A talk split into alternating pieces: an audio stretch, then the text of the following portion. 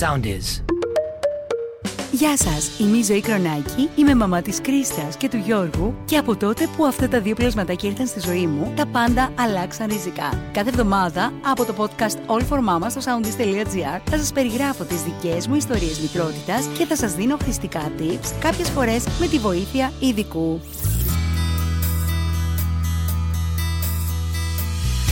Σήμερα θα μιλήσουμε για τη διατροφή στην εγκυμοσύνη. Είναι γεγονός ότι πολλές εγγυούλε έχουν στο μυαλό τους και τα κιλά της εγκυμοσύνης και πώς μπορούν να τρέφονται με σωστό τρόπο, ιδανικά, ώστε να παίρνουν και τις απαραίτητες βιταμίνες που οι ίδιες χρειάζονται και το μωρό τους. Συνήθως λένε ότι στην εγκυμοσύνη τρώμε για δύο. Είναι τελικά έτσι. Πάντως, λαμβάνοντας υπόψη τη δική μου περίπτωση, να σας πω ότι ενώ στους πρώτες μήνες έτσι πρόσεχα πάρα πολύ και τα πράγματα πηγαίνανε εξαιρετικά, εκεί κοντά στον 7ο με 8ο μήνα μου άνοιξε τρελά η όρεξη. Δες στον ένατο δεν με σταματούσε με τίποτε. Άνοιγα ψυγείο και έτρωγα ό,τι έβρισκα μπροστά μου. Παρ' όλα αυτά, οι μαμάδες, οι εγγυούλες μάλλον, είμαστε πολύ υποψιασμένες σε σχέση με τη διατροφή πλέον και οι millennial έγκυες ε, είναι και αυτές που κάνουν τη διαφορά. Διότι ψάχνουν με ποιες τροφέ μπορούν να νιώθουν και οι ίδιες δυνατές, τι μπορούν να κάνουν κατά τη διάρκεια της εγκυμοσύνης και είμαι πολύ πολύ χαρούμενη που σήμερα θα μας τα εξηγήσει αναλυτικά η αγαπημένη φίλη και ειδικός βιολόγος, εξειδικευμένη σε θέματα διατροφής, η Ειρήνη Πασχαλέρη. Γεια σου Ειρήνη! Γεια σου σε όλες. Είμαι και εγώ μανούλα δύο παιδιών. Έχω περάσει την εγκυμοσύνη και ξέρω ακριβώς ε, πώς είναι. Ε, και ως μαμά λοιπόν θα μιλήσω σήμερα και ως ειδικός. Η Ειρήνη είναι η αλήθεια ότι μας πιάνει ένα άγχος σε σχέση και με τη διατροφή αλλά και με τα κιλά. Και νομίζω ότι είναι δικαίως το έχουμε αυτό το άγχος έτσι, αυτή την περίοδο, δεν είναι έτσι; Φυσικά, ευτυχώς, όσο περνάει ο καιρός, ξέρεις, μαθαίνουμε περισσότερα πράγματα και, και ο κόσμος θέλει να ενημερώνεται, οι έγκυες θέλουν να ενημερώνονται. Παλιότερα, ας πούμε, πράγματι ισχύει αυτό που είπες πριν, ότι τρώμε για δύο. Α, είμαι έγκυος, οπότε μπορώ να τρώω γιατί έχω και άλλο οργανισμό μέσα μου να μεγαλώσει. Ε, αυτό να το ξεκαθαρίσουμε, ότι αυτή την περίοδο δεν τρώμε για δύο, τρώμε πολύ Ε, το για δύο δεν χρειάζεται, γιατί φανταστείτε ότι ακόμα και υποσυτισμένες μητέρες στην Αφρική γεννάνε παιδάκια υγιέστατα, γιατί η φύση έχει προνοήσει γι' αυτό και όλα τα, τα παιδιά, μάλλον ο νέος οργανισμός, παίρνει από τη μητέρα ό,τι χρειάζεται, όλες τις βιταμίνες, όλα τα μέταλλα για να αναπτυχθεί. Βέβαια, να πούμε ότι καθώς προχωράει η επιστήμη της διατροφής και ανακαλύπτουμε πράγματα, βλέπουμε ότι είναι πάρα πολύ σημαντικό να τρώμε καλής ποιότητας πράγματα στην εγκυμοσύνη, δηλαδή να σκεφτόμαστε δύο πλευρές, όχι μόνο τα κιλά της μαμάς, αλλά και την ποιότητα της τροφής που δίνουμε στο παιδί μας γιατί νέες μελέτες μας δείχνουν ότι αυτό θα καθορίσει την υγεία του παιδιού στο μέλλον. Αυτό που λες είναι πάρα πολύ σημαντικό και θέλω λίγο έτσι να το πούμε πιο αναλυτικά. Δηλαδή όταν λέμε τρεφόμαστε σωστά, τρεφόμαστε καλά, τι θα πρέπει να περιλαμβάνει ας πούμε το διαιτολόγιό μας σε καθημερινή βάση; Από τον πρώτο κιόλας μήνα της εγκυμοσύνης.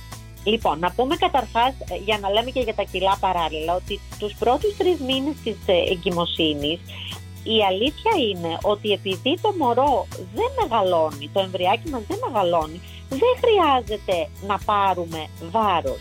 Δηλαδή το σωστό χρονοδιάγραμμα πρόσληψης βάρους μιας εγκυμοσύνης είναι ότι στο πρώτο τρίμηνο κανονικά πρέπει να πάρουμε το 1 με 3 κιλα που συνήθως είναι κατακρατήσεις ορμονικές λόγω των αλλαγών που συμβαίνουν αλλά δεν χρειάζεται να πάρουμε παραπάνω βάρος, καθώς το έμβριο δεν χρειάζεται, δεν μεγαλώνει.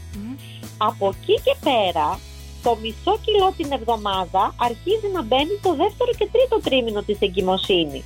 Σε μια φυσιολογική εγκυμοσύνη, όχι διδυμική, μιλάμε για κανονική. Μάλιστα. Τώρα, για τις θερμίδες, που πολλές φορές σκέφτονται οι έγκυες γυναίκες ότι μπορεί να χρειάζομαι περισσότερες, περισσότερες θερμίδες επειδή είμαι έγκυος στο πρώτο τρίμηνο πραγματικά δεν χρειαζόμαστε καθόλου επιπλέον θερμίδες. Στο δεύτερο τρίμηνο πάμε στις 150 θερμίδες παραπάνω, που δεν είναι και τίποτα σπουδαίο αν το σκεφτείς. Για δηλαδή, πες μας ένα παράδειγμα, πούμε, τι μπορεί να έχει μόνο 150 θερμίδες; 150 θερμίδες μπορεί να έχει ένα, ε, δύο-τρία κρυθαρένια παξιμαδάκια με λίγο τυρί χαμηλό λιπαρών ή μία φέτα ψωμί με λίγο καστέρι, λίγο με κάτι από πάνω τέτοιου τύπου. Δηλαδή είναι κάτι, ένα μικρό σνακ, μην φανταστείτε Και στο τρίτο τρίμηνο, εκεί που πραγματικά μπαίνει το βάρος, που είπες και εσύ ότι άνοιξε και η όρεξη, έχουμε 250 θερμίδες παραπάνω, εκεί μπορεί να είναι ένα μικρό ελαφρύ γεύμα επιπλέον. Εκεί ναι, να μπει. Αλλά το λάθος που γίνεται είναι ότι γίνεται συνήθως από την αρχή, που δεν το χρειάζεται η μαμά. Να πω επίσης ότι στο πρώτο τρίμηνο συνήθως οι μανούλες, ένα το μεγαλύτερο ποσοστό, επειδή ίσως έχουν αναγούλες ή δεν νιώθουν και πολύ καλά, δεν μπορούν να ακολουθήσουν συγκεκριμένο πρόγραμμα διατροφής, αλλά δίνουμε κάποιες γενικές οδηγίες για να βοηθήσουμε. Όπως για παράδειγμα, για μίλησέ μας για το πρώτο τρίμηνο. Ας πούμε, για το πρώτο τρίμηνο. Η πρωινή ναυτία που δεν είναι μόνο πρωινή. Mm-hmm. Θυμάμαι εγώ ότι σκεφτόμουν ως έγκυος ότι γιατί τη λέμε πρωινή ναυτία που την έχω όλη την ημέρα. ε, η τάση για εμετό ή οι αναγούλες που μπορεί να έχει μια αγκιούλα αυτό θα βοηθήσει πολύ το να κάνουμε συχνά γεύματα ώστε να μειώνονται τα γαστρικά υγρά και η υπερβολική έκρησή τους και να δούμε να τρώμε πολλές φορές και λίγο με στερεά πράγματα όπως παξιμαδάκια, πάντα θα πάμε στα προϊόντα ολικής αλέσεως που έτσι κι αλλιώς έχουν περισσότερες βιταμίνες και τα χρειαζόμαστε στην εγκυμοσύνη για τις φυτικές ίνες για πολλούς λόγους. Ε, μπορούμε να χρησιμοποιούμε γαλακτοκομικά αν νιώθουμε ότι μπορούμε να τα καταναλώσουμε. Αν όχι, μπορούμε και τα παξιμαδάκια μας. Και θα αποφεύγουμε στο πρώτο τρίμηνο τις έντονες γεύσεις, γιατί όσο πιο έντονη γεύση έχει ένα τρόφιμο, τόσο περισσότερο επηρεάζει την έκρηση αυτών των γαστρικών υγρών. Ε, Επίσης, τα ανθρακούχα ποτά που είναι όξινα και σε υπερβολική κατανάλωση δεν τα θέλουμε απαγορεύονται γιατί εμποδίζουν και την απορρόφηση του ασβεστίου και αυτά μπορεί να επηρεάσουν και ενώ νιώθουμε καλά στην αρχή με αυτά, μετά να χειροτερέψουν αυτή την έκρηση των γαστρικών υγρών. Μπορούμε όμως να δοκιμάσουμε το τσάι από ginger και γενικά το ginger σαν φυσικό προϊόν που επιτρέπεται στην εγκυμοσύνη γιατί περιέχει την τζιντζερόλη μέσα ε, το, το συστήνουμε, το συστήνουν και πολλοί γυναικολόγοι, είτε σε τσάι, είτε να το βάζουμε σε, να το τρώμε έτσι ένα κομματάκι από τη ρίζα, δηλαδή το δίνουν και σε συμπληρώματα αλλά και σε φυσική μορφή στις πρώτες γιατί κατατάσσεται στις πιο αποτελεσματικές φυσικές λύσεις ενάντια στην καούρα. Μάλιστα. Ε, Κοίταξε, να σου πω κάτι. Εγώ είχα και καούρες και στο τελευταίο τρίμηνο της εγκυμοσύνης, να σου πω την αλήθεια. Δεν ήξερα ότι το ναι. ginger έχει τέτοιες ευεργετικές ιδιότητες και μπορεί να καταπραίνει τέτοιου είδους φουσκώματα, ξυνήλε. Ναι, μπορεί μια γυναίκα να το χρησιμοποιεί και μετά, όποτε νιώθει, γιατί εξουδετερώνει τα στομαχικά υγρά με φυσικό τρόπο και βοηθάει ε, στην καλύτερη πέψη, ας το πούμε έτσι. Μάλιστα. Ε, από εκεί και πέρα, ε, να πούμε λίγο για τα τρόφιμα γενικά που, που, που χρειάζεται η εγκυμοσύνη για όλη τη διάρκεια. Εννοείται. Ας, ας πούμε, πολύ σημαντικές είναι οι διαιτητικές ίνες στην εγκυμοσύνη. Δηλαδή, αν πριν τρώγαμε λευκό ψωμί, λευκά μακαρόνια, είναι καλό τώρα και όταν βλέπουμε ότι μπορούμε να το κάνουμε, να τα αντικαταστήσουμε όλα αυτά με ολικής αλέσσος, γιατί αυτό θα βοηθήσει σταδιακά να μην έχουμε δυσκολιότητα που πολλές έγκες ταλαιπωρούνται και λόγω των συμπληρωμάτων σιδήρου που παιρνουν αλλά και λόγω των ορμονών ε, γιατί κυρίως η, η δυσκολιότητα στην εγκυμοσύνη είναι ορμονική αλλά με τη διαιτητική πρόσληψη φυτικών ινών ε, έχουμε τεράστια διαφορά. Αυτό είναι πάρα πολύ σωτήριο που λες, διότι πραγματικά πολλές ε, ε, ταλαιπωρούνται με τη δυσκολιότητα και στο τέλος της εγκυμοσύνης, αλλά και μπορεί και καθ' όλη τη διάρκεια της εγκυμοσύνης και είναι σημαντικό να πούμε ότι με την σωστή πρόσληψη τροφών μπορεί να βοηθηθεί ένας οργανισμός. Ακριβώς. Να πω εδώ όμως, γιατί για τις διαιτητικές ίνες ίσως το ακούνε και το ξέρουν, αλλά να πω ότι όποτε τρώτε ε, παξιμάδια, ψωμί ολικής αλέσεως, μακαρόνι ολικής αλέσεως, οτιδήποτε είναι, χρειάζεται, ή μπάρες δημητριακών ή οτιδήποτε, πρέπει να πίνετε μαζί πολύ νερό.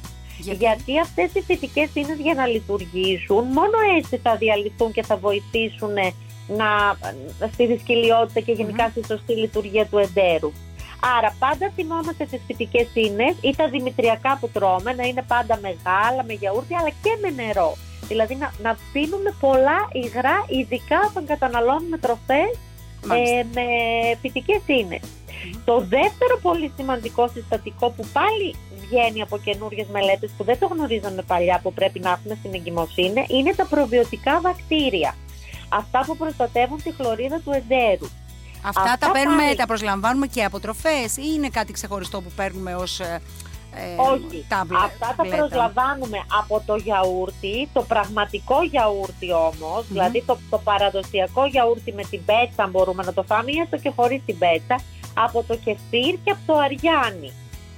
Ε, αυτό αν το ενσωματώσουμε στη ζωή μας θα βοηθήσει τη χλωρίδα του εντέρου μας να είναι σε καλή κατάσταση και αυτό βοηθάει πάρα πολύ στη δυσκολιότητα αλλά και βοηθάει, έχουμε δει από νέες μελέτες, σε 50% είχαμε μείωση περιστατικών βρεφικού εξέματος όταν οι μητέρες λαμβάνουν προβιωτικά κατά την κοίηση ή το φυλασμό. Μάλιστα.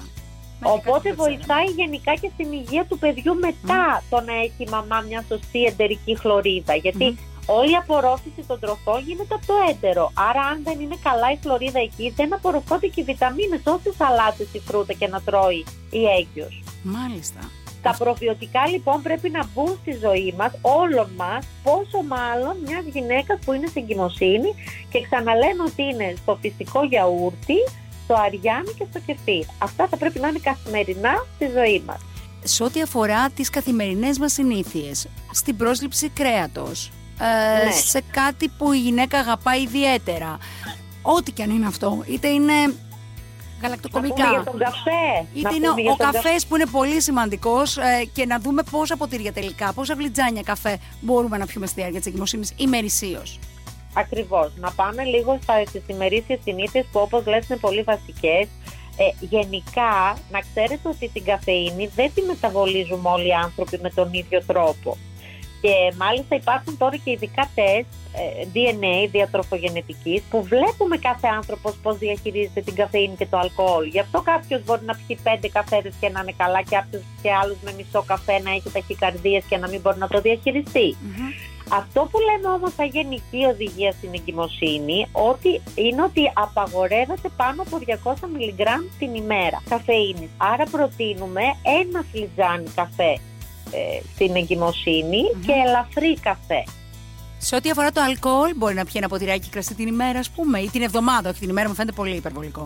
Την ημέρα είναι πολύ και καλύτερα το πρώτο τρίμηνο να αποφεύγεται, γιατί έχουν βρεθεί, έχει βρεθεί από μελέτες ότι η αλκοόλ διαπερνά τον πλακούντα mm. είναι πιθανό να επηρεάζει την ανάπτυξη του εμβρίου. Δεν, δεν υπάρχουν σίγουρα στοιχεία, αλλά δεν το ξέρουμε και ακόμα. Μάλιστα. Γενικά, ε, να σας πω από ό,τι έχω διαβάσει στη βιβλιογραφία ότι είναι καλύτερο μετά το πρώτο τρίμηνο η αλκοόλη και να είναι ένα με δύο ποτηράκια την εβδομάδα. Αυτό δεν, δεν θα δημιουργήσει θέμα και φυσικά είναι καλύτερο να είναι κρασί, λευκό ή κόκκινο που το κρασί εκτός από την αλκοόλη και ίσως θα χαλαρώσει την έγκυο ε, για να μην είναι στρεσαρισμένη, θα της προσφέρει και κάποια αντιοξυδοτικά. Πάρα πολύ ωραία. Καταλάβαμε εν ολίγης ότι ε, αυτός ο μύθος τρώγει για δύο δεν ισχύει. Μας είπες για 150 θερμίδες που είναι το, το, το ελάχιστο. Μας έκανε στην καρδιά είναι περιβόλη. να πούμε λίγο και για τις κατηγορίες που πρέπει οπωσδήποτε να έχει καθημερινά στη διατροφή. Ακριβώς και να κλείσουμε και με αυτό Ειρήνη. Πάμε στις κατηγορίες. Λοιπόν, θέλεις σίγουρα μία με δύο σαλάτες την ημέρα. Θέλει σίγουρα δύο με τρεις μερίδες Θέλει οπωσδήποτε πρωτεΐνη καθημερινά που θα την παίρνει από κρέας, κοτόπουλο, ψάρι, αυγά και ξηρούς καρπούς. Ε, θέλει αναποφλίωτο ρύζι, ζυμαρικά ολικής αλέσεως όπως είπαμε και ψωμί ολικής αλέσεως ελαιόλογο το οποίο δεν χρειάζεται να το φοβάται στην εγκυμοσύνη και να πούμε επίσης ότι στην εγκυμοσύνη δεν κάνουμε δίαιτα. Η δίαιτα απαγορεύεται, η σωστή διατροφή επιβάλλεται. Ειρήνη Πασαλέρη, σε ευχαριστώ πάρα πολύ που σήμερα ήσουν στο δικό μου podcast, το All for Mama, και δίνουμε ραντεβού οπωσδήποτε σε μια επόμενη φορά, διότι θέλουμε να μάθουμε τα πάντα και για την λοχεία τι πρέπει να τρώμε στη διάρκεια της λοχεία, ώστε όσες γυναίκες ειδικά θυλάζουν να ξέρουν πώς μπορούν να έχουν και αύξηση παραγωγής γάλακτος, αλλά και να νιώθουν και καλύτερα έτσι αυτό το πρώτο διάστημα με το μωράκι στο σπίτι που είναι πάρα πολύ ιδιαίτερο και σημαντικό. Ακριβώς. Πρέπει να πούμε και όλα τα μυστικά για το θυλασμό. Σε ευχαριστώ πάρα πολύ. Καλή συνέχεια. Ακολουθήστε μας στο Soundees, στο Spotify, στο Apple Podcasts και στο Google Podcasts.